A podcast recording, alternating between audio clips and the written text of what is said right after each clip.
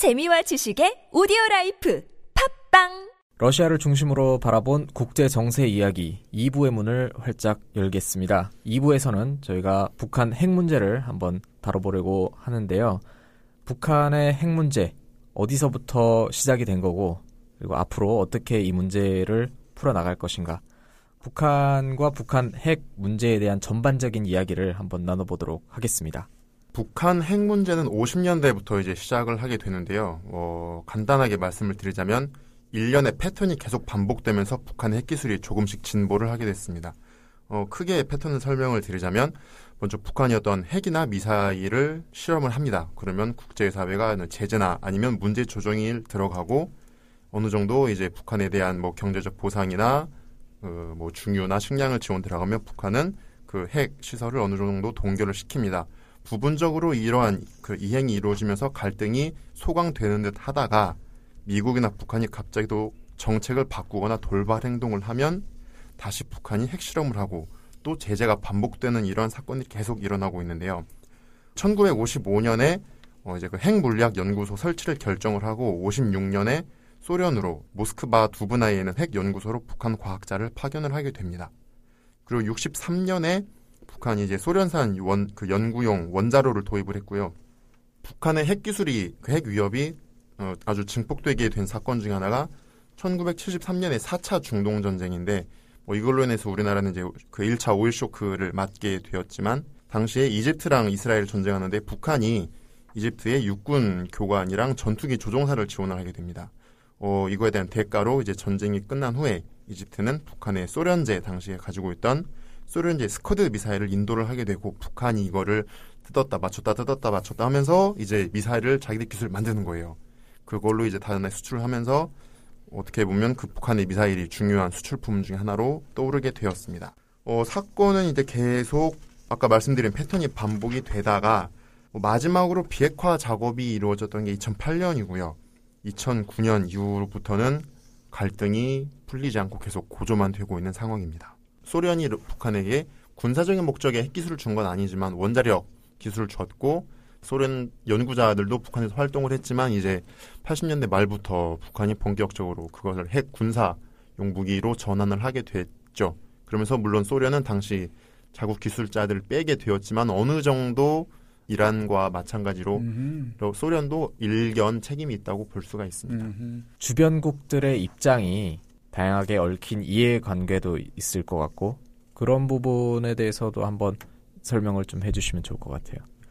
북핵 문제 딜레마라고 할 수 있는데요. 이게 어떻게 보면 가장 큰 문제 중에 하나가 북핵 문제로 인해서 주변 그 국가들이 느끼는 이익이나 위협의 수준 차이가 굉장히 크다는 것에 있습니다. 먼저 미국을 보게 되면 동북아시아에 있지 않죠. 멀리 태평양을 끼고 떨어져 있고 북한에 비해서 재래식 전력이나 핵 전력의 절대적인 우위를 가지고 있습니다.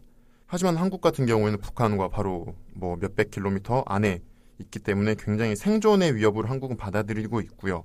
중국과 러시아 같은 경우에도 북핵은 생존 위협이라기보다 어떻게 보면 그 전쟁이나 그 정세가 급변했을 때 중국 같은 경우는 동북 삼성, 러시아는 극동 지역에 난민이 갑자기 많이 유입이 되거나 아니면 투자 유치, 뭐 국제 협력 사업 추진하는 데 있어서 굉장히 어려운 한마디로 중국과 러시아가 북핵으로 인해서 느끼는 위협은 사회 경제적인 수준입니다. 절대 생존 위협이 아니라는 거죠. 중국과 러시아가 가장 두려워하는 게 뭐냐 하면 북한의 핵이 아니라 북한이 핵 개발을 하면서 동북아의 안보 위협을 높이면 미국이 동북아에 점점 군사력을 개입할 수 있는 여지가 높아지는데요. 지금 뭐 어떤 분 사드라거나 사드라고 하시는데 그 사드 배치 위험도 약간 어떻게 보면 연장선상에서 볼 수가 있게 되는 거죠. 일본 같은 경우는 이 북한 핵 문제로 인해서 위협을 느끼나요?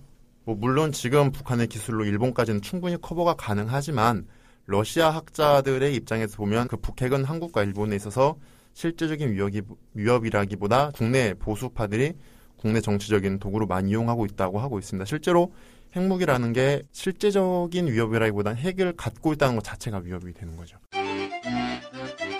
동북아시아에서 가장 힘센 데가 중국과 러시아잖아요.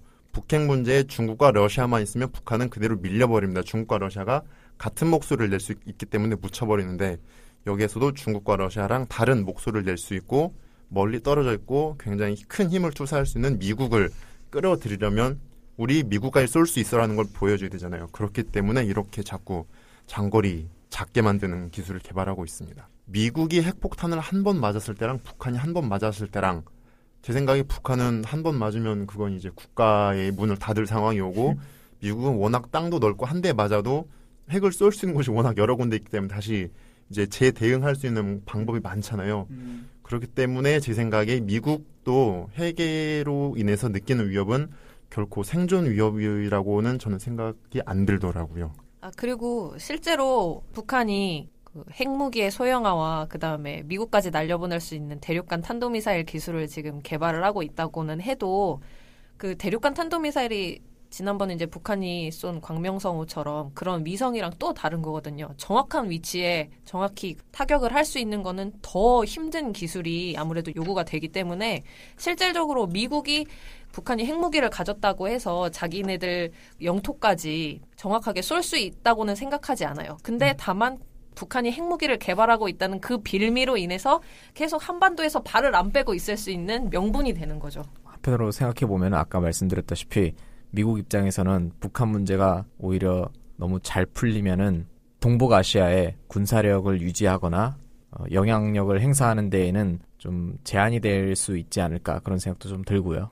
북한이 가- 핵을 가지고 있는 것에 대해서는 의심의 여지는 없잖아요, 이제는. 사실적으로 인정이 다 받고 있지만 이제 뭐 핵을 갖고 있, 는 게 중요하지만 가장 중요한 건 핵을 실어서 정확히 아까 말씀드린 떨어뜨려서 맞출 수 있냐 없냐의 문제이기 때문에 핵무기 자체를 개발하는 거는 크게 어렵지는 않다고 들었어요. 우량만 있으면 되죠. 우량은. 네, 그래서 원료랑 그리고 원자력을 다룰 수 있는 그 기술만 있으면 만들 수 있는 여력이 충분한데 이제 모두들 이제 핵 비확산 조약에 따라서 만들고 있지 않는 것뿐이죠. 근데 이제 북한 같은 경우에는 그걸 철저히 거부를 하고 있기 때문에 북한은 핵을 가지고 있다고 보는 것이 맞고 실제로 우리 정부를 포함한 국제사회가 다들 그렇게 간주를 하고 정책을 펼치고 있죠. 이란은 지금까지 뭐 핵실험을 한 적도 없고 물론 인공위성 쏜 적이 있지만 진짜 북한처럼 뭐 3, 1차, 2차, 3차처럼 실제 핵실험을 해본 적도 없고 미국 같은 나라에서도 정말 얘들이 지금 핵무기를 만들었다 이렇게 딱 명확하게 주장하는 게 아니라 이 정도 우라늄이면 얘들 언제든지 만들 수가 있다. 일단 정말 이란이 의도했던 게 핵무기를 개발하는 거였는지도 이제 그건 북한보다 훨씬 더 불명확해요. 그러니까 정말 핵무기를 만들려고 하지 않았던 걸 수도 있어요. 이란의 입장이긴 하지만은 정말 이란 입장에서는 핵무기의 뜻은 없었을 수도 있고 그냥 개발 자체로 충분히 위협이 되니까 이거를 지향했던 걸 수도 있어요. 그래서 만약에 그런 관점이라 그런 게 맞다면은 이란 입장에서는 굳이 실제 만들려고 했던 것도 아니었는데 오히려 이제 이 문제를 해결하고 나, 나서에 더 얻을 수 있는 편익이 더 크다고 보고 별로 이제 핵무기에 큰 이제 미련을 갖게 되지 않을 수도 있죠. 그리고 북한과는 달리 북한은 왜냐면 미국을 직접 타격하려면 아무튼 장거리 미사일이 필요하지만은 이란은 사실 어느 정도 마음을 먹으면은 이란의 제1적, 그러니까 중동에 있는 제1적인 이스라엘은 어떻게든 이제 타격할 수 있는 수단이 핵 말고도 여러 가지 있기 때문에 러시아에서도 상당히 그렇게 보고 있는데요. 북한 핵 실험으로 인해서 가장 이익을 보는 건 러, 그 미국이다라는 입장입니다. 러시아 입장 같은 경우에는 한미 합동훈련 같은 걸 하잖아요. 북한에서 그 안보 위협을 느끼게 되죠. 그런 걸로 인해서 뭐 핵시험을 한다든지 아니면 천안함 사태 같은 그런 군사적인 도발을 일으키고 그러면 아까 말씀드렸다시피 다시 미국이 동북아의 군사력을 강화할 수 있는 계기가 생기고 그렇게 되면 또 남북 관계도 안 좋아지고 한중 한러 관계가 다 악화됩니다. 그러면 결국에 가운데서 조정자 역할을 할 수 있는 미국의 힘만 세지게 된다. 그렇게 돼서 다시 미국이 또 넘버원의 자리에서 동북아를 외부에서 조정할 수 있는 그런 자리가 되기 때문에 아까 말씀하셨던 것처럼 이것도 똑같이 미국이 어디까지나 동북아에 그 영향력을 투사할 수 있는 한 자투리로서 북한이 굉장히 큰 역할을 가지고 있다라고 할 수 있네요. 러시아는 그러면은 북한의 핵을 어떤 시각으로 지금 보고 있나요? 북핵으로 인해서 러시아가 가장 위협을 받을 거는 바로 러시아 극동 개발 문제라고 할 수가 있는데요. 어, 러시아는 물론 인구가 1억 4천 정도 되지만 대다수는 그 우랄 산맥 서쪽에 살고 있고요. 시베리아의 인구가 뭐 넉넉 잡아도 한 뭐 2천, 3천만 정도 될 거고 러시아 극동을 다 잡아도 천만이 안 되기 때문에 1억 4천 중에 우랄 산맥 동쪽에 있는 러시아 영토 3분의 2에는 4천만 명도 안 살고 있다는 얘기입니다. 일자리도 적었는데 문제는 점점 거기 있는 사람들이 이제 소련 시기 같은 경우에는 너에게 살아 하면 가서 살아야 되는데 요즘 점점 우랄 산맥 넘어 서쪽으로 오고 있거든요. 그래서 가장 문제가 되는 게 중국 같은 경우에 인구 삼투압 현상이 날 수가 있는 거예요. 점점 넘어와서 시베리아랑 극동이 중국화될 수 있다라는 여론이 있는데 그래서 러시아 연방 정부에서도 극동과 시베리아를 개발을 해야 된다. 개발을 하려면 정세가 안정이 돼야 되는데 북한이 잊을만 하면 핵 빵빵 터트려주면 이제 투자자들도 들어가려고 했다가 이건 아니야 싶고 직접적인 핵실험보다 핵실험을 하면 제재가 들어가게 되잖아요. 이번 나지나산 프로젝트 같은 경우에도 하려고 했다가 남북 관계가 안 좋아지고 북한 문제 해결을 위해서 한국이 중국과 러시아를 끌어들이기 위해서 특히 러시아를 끌어들이기 위해서 한 조치 중에 하나가 어떻게 보면 나지나산 프로젝트 중단이라고 볼 수가 있는데 국제 협력 프로젝트에서 러시아가 힘들게 되는 거죠. 러시아 입장에서는 그동안 북한 핵에 대해서는 계속 거의 일관된 입장을 표명을 하고 있었어요. 그런데 아시다시피 90년대 이후에 소련 붕괴 직후에 러시아의 경제 상황도 굉장히 어렵고 정치적으로도 많이 어, 혼란이 있었던 시기이기 때문에 북한 핵 문제에 대해서 개입을 하려고 해도 국제사회가 사실 그 당시 러시아의 목소리를 크게 들어주지 않던 상황이라고 볼 수가 있거든요. 그래서 그 당시에 북핵 문제에 대해서 러시아가 개입할 여지가 적었기 때문에 어쩌면은 러시아의 입장이 반영이 많이 안 된 그동안 정책들이 있었다면 2000년대 푸틴 집권 이후에 러시아 경제가 많이 좋아졌고 그다음에 중국도 더 이상 그 과거처럼 마냥 북한을 비호해 줄 수도 없는 상황이 오면서 러시아가 북한의 영향력을 행사할 수 있는 게 점점 그 강화되기 시작했거든요. 그래서 그런 입장에서 이제 러시아가 본격적으로 러시아 극동 지역을 개발을 함으로써 이 한반도 러시아의 극동 지역과 한반도에 대한 영향력을 강화를 해야겠다라고 해서 추진한 게 극동 개발 예, 네. 극동 개발 프로젝트 그다음에 나지나산 프로젝트인데 그것에 대해서 이제 아무래도 푸틴 대통령도 그렇고 많은 관심과 지원을 쏟고 있던 상황이기 때문에 박근혜 정부가 계속 함께 추진해오던 사업이 중단이 되면서 러시아 입장에서는 그게 굉장히 아쉬운 상황이 된 거죠. 나지나산 프로젝트는 러시아와 한국에 어떤 점이 좋은 거죠? 나지나산 프로젝트가 뭐 이제 앞으로 석탄 가격이 어떻게 되느냐에 따라 다르겠지만 지금으로선 아주 경제성이 뛰어난 사업이라고 볼 수는 없는데요. 전략적인 목적이 굉장히 큽니다. 나지나산 같은 경우에는 이미 지금 철도가 핫산에서 나진까지 내려왔다는 게 큰 의의가 있고 러시아는 어쨌든 철도를 한국까지 끌어올려고 할 거고요. 철도가 들어가면 가스관, 송유관, 이제 뭐 북한관 전력도 있다고 하고 어쨌든 뭐 쉽게 빨대 꽂는다고 하죠. 꽂아 놨는데 네, 네. 어렵게 꽂 몇 년 동안 꽂아 놨는데 갑자기 안 해 이러니까 나지나산 프로젝트 자체가 시- 그 시작점이 블라디미르 푸틴 러시아 대통령이랑 박근혜 대통령이 두 정상 간이 만나서 직접적으로 이거를 확인을 했던 프로젝트예요. 그래서 그 약속을 기반으로 추진했던 건데 일방적으로 이거를 파기를 하게 된 거니까 그 러시아 입장에서는 굉장히 당혹스러운 상황이 된 거죠. 그리고 이 나지나산 프로젝트를 통해서 북한뿐만 아니라 우리나라에까지 러시아가 물자 수송이라든지 아까 말씀하셨던 것처럼 에너지 수송뿐만 아니라 점차적으로 그런 교역의 확대를 통해서 이 동북아의 중심 세력으로 러시아가 우리가 어느 정도 그 영향력을 끼쳐보겠다라고 계획을 야심차게 추진을 한 건데 이게 물거품이 됐으니까 러시아 입장에서는 안 좋죠. 우리나라 정부의 행보를 지켜보면 러시아하고의 관계에 대해서 너무 쉽게 생각하는 것이 아닌가 그런 느낌도 좀 들고 그 북핵 문제에서 끝을 보겠다는 한국 정부의 의지가 그만큼 강하다라는 걸 또 보여주려는 것이 또 있었던 것 같아요. 어, 그 전에 개성공단 폐쇄까지 강행을 하면서 압박을 하고 있는데 우리가 얻을 수 있는 게 별로 없다는 생각이 저는 좀 들거든요. 네. 어떻게 보세요? 경제적인 면에서 보자, 물론 순수하게 경제적인 면에서 당장 눈앞에만 보자면 우리나라가 손해를 받겠죠. 물론 그 중소기업에 보상을 해준다고는 했지만 실제로 어느 정도 이루어질지 실물 보상이 다 이루어질지는 두고 봐야 될 거고 네. 북한 같은 경우에는 그것들을 옮겨서 지금 다른 곳에서 재배치해서 운영하겠다라는 네. 말도 있고 어쨌든 그 공단을 운영하면서 북한에 들어왔던 외화 자금들이 과연 실제 노동자들에게 얼마나 돌아갔을 것이냐 아니면 정부에게 들어가서 북한 정부의 운영 자금으로 많이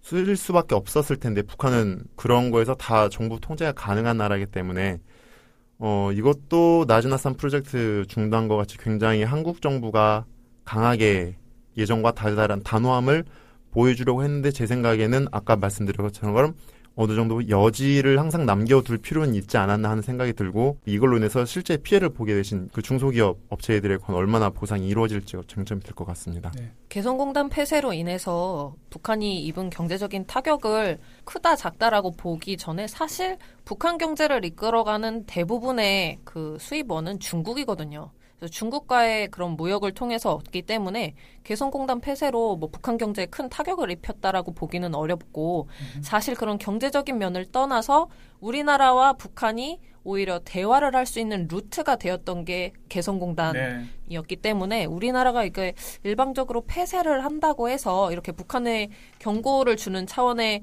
물론 입장이지만 오히려 폐쇄까지 함으로 인해서 우리가 오히려 그 교류의 단절로 더 손해를 보는 부분이 더 크지 않을까 하는 우려가 있는 게 개인적인 생각입니다. 북한에 가장 가까운 우방국이라 할 수 있는 게 이제 중국이라고 하잖아요. 물론 경제적인 교류에 있어서는 긴밀하다고 할 수 있겠지만 정치 외교적으로는 어떻다고 할 수 있을까요? 중국을 흔히 그렇게 말을 많이 하는데 북한 같은 경우는 제일 무서워하는 나라는 제 생각에 미국이 아니라 중국인 것 같아요. 물론 예전에 북한 지도자들도 항상 중국을 조심해라라고 하는 것도 있고 너무나 국경선을 일단 물리적으로 봐도 국경선 굉장히 길게 접하고 있고 지금 북한 같은 경우도 너무 중국에 경사돼 있잖아요. 모든 정치나 경제적으로 많이 경사돼 있기 때문에 그에 대한 지렛대로 또 러시아를 이용을 하고 있는 거고요. 북한 같은 경우에는. 오히려 제가 이- 이란 핵협상 보면서 느낀 게 항상 서방은 이란과 통로 하나는 유지를 해두고 있었거든요. 그러니까 아무리 서로 대사관 철폐하고 그래도 이번에 우리 정부는 러시아랑도 이제 러시아한테 이제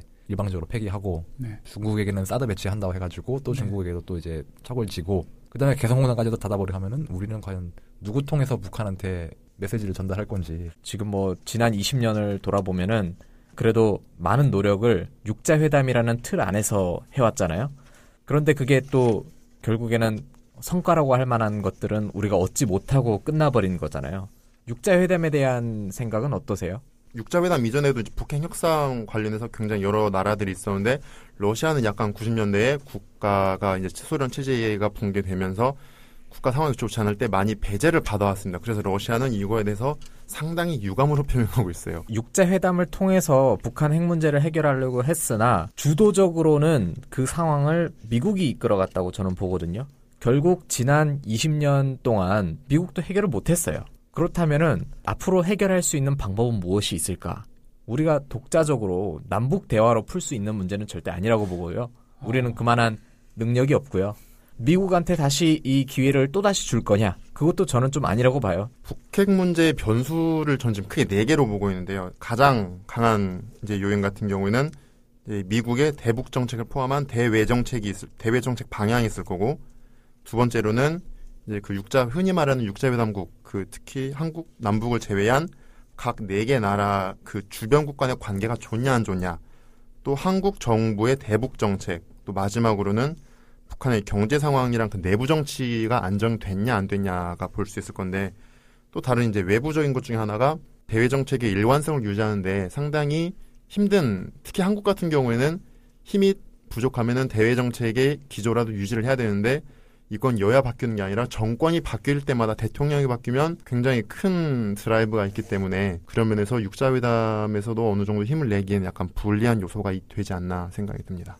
미국의 영향력을 좀 더 강화하느냐 마느냐에 대한 것이라고 저는 생각을 해요. 한반도에 비핵화는 사실 북한이 핵을 가지고 있나 없느냐 이거는 북한의 입장으로서는 생, 생존의 문제지만 크게 놓고 봐서는 한미일이 그 미국을 필두로 하는 미국의 입장을 좀 더 대변하는 진영이라면 중국과 러시아는 이에 맞서는 미국에 반대하는 그런 입장이거든요. 그래서 그 북한에 대한 육자 회담이라는 그런 틀을 가지고 미국은 한반도를 자신의 그 세력을 좀 더 공고히 하는 그런 거점으로 삼으려고 하는 반면에 중국과 러시아는 바로 이제 한반도가 자기들 코앞이니까 이것에 대해서 막으려는 그런 입장을 가지고 있기 때문에 이게 서로 상충하는 부분이 굉장히 커서 그 육자회담의 결과가 그동안 좀 도출되기가 어려웠던 게 아닌가 생각이 됩니다. 굉장히 재밌는 그 러시아 학자의 주장이 하나 있었는데요. 미국의 공격 대상이 되는 나라들의 특징은 주로 그 정부의 정당성이 낮고 군대 수준이 낙후되고 그 주변국의 침략을 받았을 때 그 나라 주민들의 저항이 굉장히 낮다라는 공통점을 보였다고 하더라고요. 그런데 북한은 전혀 여기에 해당이 되지 않잖아요. 러시아 학자의 의견에 따르면 북한 같은 경우는 무엇보다도 천연 자원이 없잖아요. 그렇기 때문에 전쟁도 일종의 투자인데 돈이 네. 들어갔으면 빼먹고 나와야 되는데 빼먹고 나올 게 없으니까 네. 지상군이 들어갈 필요가 없다. 러시아 학자들 같은 경우에는 그 중국 내 중산층을 키워야 된다라고 말을 하고 있더라고요. 음, 중산층이 재산을 벌고 그 수가 많아졌을 때 많아졌는데 북한 정권이 갑자기 이상한 짓을 해서 내 재산이 없어지게 될 위기에 놓으면 중산층들이 가만히 있지 않고 능동적으로 움직일 거다라는 굉장히 흥미로운 주장을 다자 대화를 통해서 이 문제를 풀기는 어렵다고 생각하세요? 협상 플레이어가 두 명이면 가장 좋겠지만 북핵 문제 같은 경우에는 다자로 풀 수밖에 없다고 많이 말하고 저도 그렇게 생각이 되더라고요. 다만 어 이제 아까 말씀드린 것처럼 너무 여러 나라가 특히 한국이나 미국 같은 경우에 정부가 바뀔 때마다 정책이 바뀌어 버리니까 어느 박자에 춤을 춰야 될지 또 약간 끌려가는 느낌도 있고요. 협상 대표도 우리나라는 자주 바뀌는데 중국이나 북한은 나왔던 사람 20년째 똑같은 사람이 나오니까 네. 그런 것에 끌려가는 면도 있고 닭이 먼저냐 알이 먼저냐 약간 비유가 맞는지 모르겠는데 이것도 북한은 무조건 대화하고 일단 경제적인 지원을 해라. 미국이나 한국은 현재 한국 정부는 일단 핵 먼저 포기해라. 그럼 들어간다 정부가 바뀌어서 정책이 바뀌든지 아니면 어떤 외부의 큰 변화가 있든지 누군가의 마음에 신앙심이 깃들어서 난 너를 믿는다라는 게 생길지 네. 큰 변화가 있어야 육자회담이 형성이 될 것 같습니다. 네. 지금 미국이 북한에 가하고 있는 경제 제재, 세계가 북한에 가하고 있는 경제 제재는 북한이 핵을 포기해야만 해결되는 문제잖아요. 그렇다면 북한은 과연 핵을 포기할 것인가 아니면은 이대로 계속 갈 것인가 어떻게 보세요? 국제 정세 상으로 봤을 때, 그, 우크라이나, 시리아, 이라크 같은 경우에는 이제 뭐 핵을 포기했다가 어느 정도 그 미국의 반미 감정이 있었고, 핵을 가지고 있었으면 그렇게 되지 않았을 수도 있을 텐데, 어떻게 보면 미국에 의해서 정부가 청산을 당한 나라잖아요. 이런 걸 보면 또 북한은 핵을 쉽게 포기하기는 어려울 것 같고요. 아무래도 뭐 제 개인적인 입장으로는 힘을 그나마 가진 데에서 어느 정도 먼저 너무 원론적인 얘기긴 하지만 힘을 가진 나라에서 먼저 많이 아니더라도 조금씩이라도 협력 프로젝트 그런 우회적인 방법을 통해서 경제적인 결실을 얻을 수 있게 해주는 그런 하나의 수단이 될 것 같아요. 다자 회답을 풀어나갈 수 있는. 다자 대화를 통한 북한 핵 문제 해결 물론 중요하지만 대화를 하기 위한 틀을 만드는 것 그것은 경제적인 어떤 협력 프로젝트들이 기획이 돼야 되지 않을까 그런 생각이 듭니다. 북한 핵 문제를 러시아는 어떻게 풀어 나갈 것 같다고 보세요? 육자회담 내에 동북아 평화안보 체제라는 그 실무 그룹이 있습니다. 육자회담 내에 실무 그룹 여러 개 있는데 그 동북아 평화안보 체제의 실무 그룹의 장을 러시아가 맡고 있는데요. 어, 러시아의 기본 입장은 북한에게 줄 건 주고 핵무기를 포기시키자는 내용입니다. 그리고 그러한 체제를 만들어 나가는 어, 약정을 체결하는데 그 방금 말씀드린 동북아 평화 안보 체제 실무 그룹이 어, 이니셔티브를 가져가야 한다라고 말하고 있고요. 그래야 러시아가 아무래도 주도권을 행사할 수 있으니까 그렇게 말하고 있고요. 뭐 지금처럼 러시아는 여전히 북핵 어, 해결에 있어서 중재자 역할을 할 수 있지만 제 생각에는 러시아가 경제 상황이 조금 더 회복이 되어야 자신의 힘을 더 많이 투사할 수 있지 않을까 생각이 듭니다. 러시아 경- 국내 경제 상황도 굉장히 중요한 요소 중에 하나가 될 것 같습니다. 제재를 통해서 어떤 핵을 포기하게 만든다. 사실 이란에게는 이 전략이 먹혔는데 이란에서 이 전략이 먹힐 수 있었던 거는 이란도 똑같이 정권이 바뀌는 나라이기 때문에 어느 정도 국민의 감정을 고려를 해야 되는 나라이기 때문에 그게 가능할 수 있었다고 봐요. 그래서 아무리 정부에서 뭐 이슬람 혁명이니 자주니 이런 걸 내, 내세워도 당장 먹고 살기 힘들기 때문에 어느 정도 이제 정부가 굴복할 수밖에 없었, 없었지만은 북한 같은 경우에는 아무리 제재를 하고 그래도 신경을 쓸 필요가 없기 때문에 이란처럼 이란을 사례를 대- 통해서 이제 우리도 이제 북한 핵 문제에 좀 더 해법을 찾을 수 있겠다라는 거는 이란과 북한이 완전히 다른 나라이기 때문에 제가 보기에는 거의 멕시코 한국만큼 다른 나라입니다. 그래서 이제 조금 힘들지 않을까. 저는 오히려 그래서 계속 얘기를 더 해야 한다고 봐요. 왜냐면 어차피 제가 보기에는 북한의 핵 문제는 10년, 20년 내로는 해결이 안 될 것 같고 이란처럼 정권이 바뀌는 걸 기대할 수 없긴, 없는 나라이기 때문에 대화를 하긴 하는데 그 대화를 통해서도 해결이 되는 게 아니라 대화를 통해서 오히려 통제하는 위협 수준을 최소한 최소화하는 거에 뭐 그치는 정도를 그게 가장 낫지 않을까 생각합니다. 오늘 러시아와 이란과의 관계에 대해서도 한번 이야기를 나눠봤고 또 연계해서 북한의 핵 문제 어떻게 해결할 것인가 그런 이야기들을 나눠봤는데요. 다음번에는 또 다른 재미난 소식으로 준비해 보도록 하겠습니다. 오늘 출연해 주셔서 감사드리고 또 다음 주 금요일 새로운 소식으로 다시 찾아뵙겠습니다. 감사합니다. 감사합니다. 감사합니다.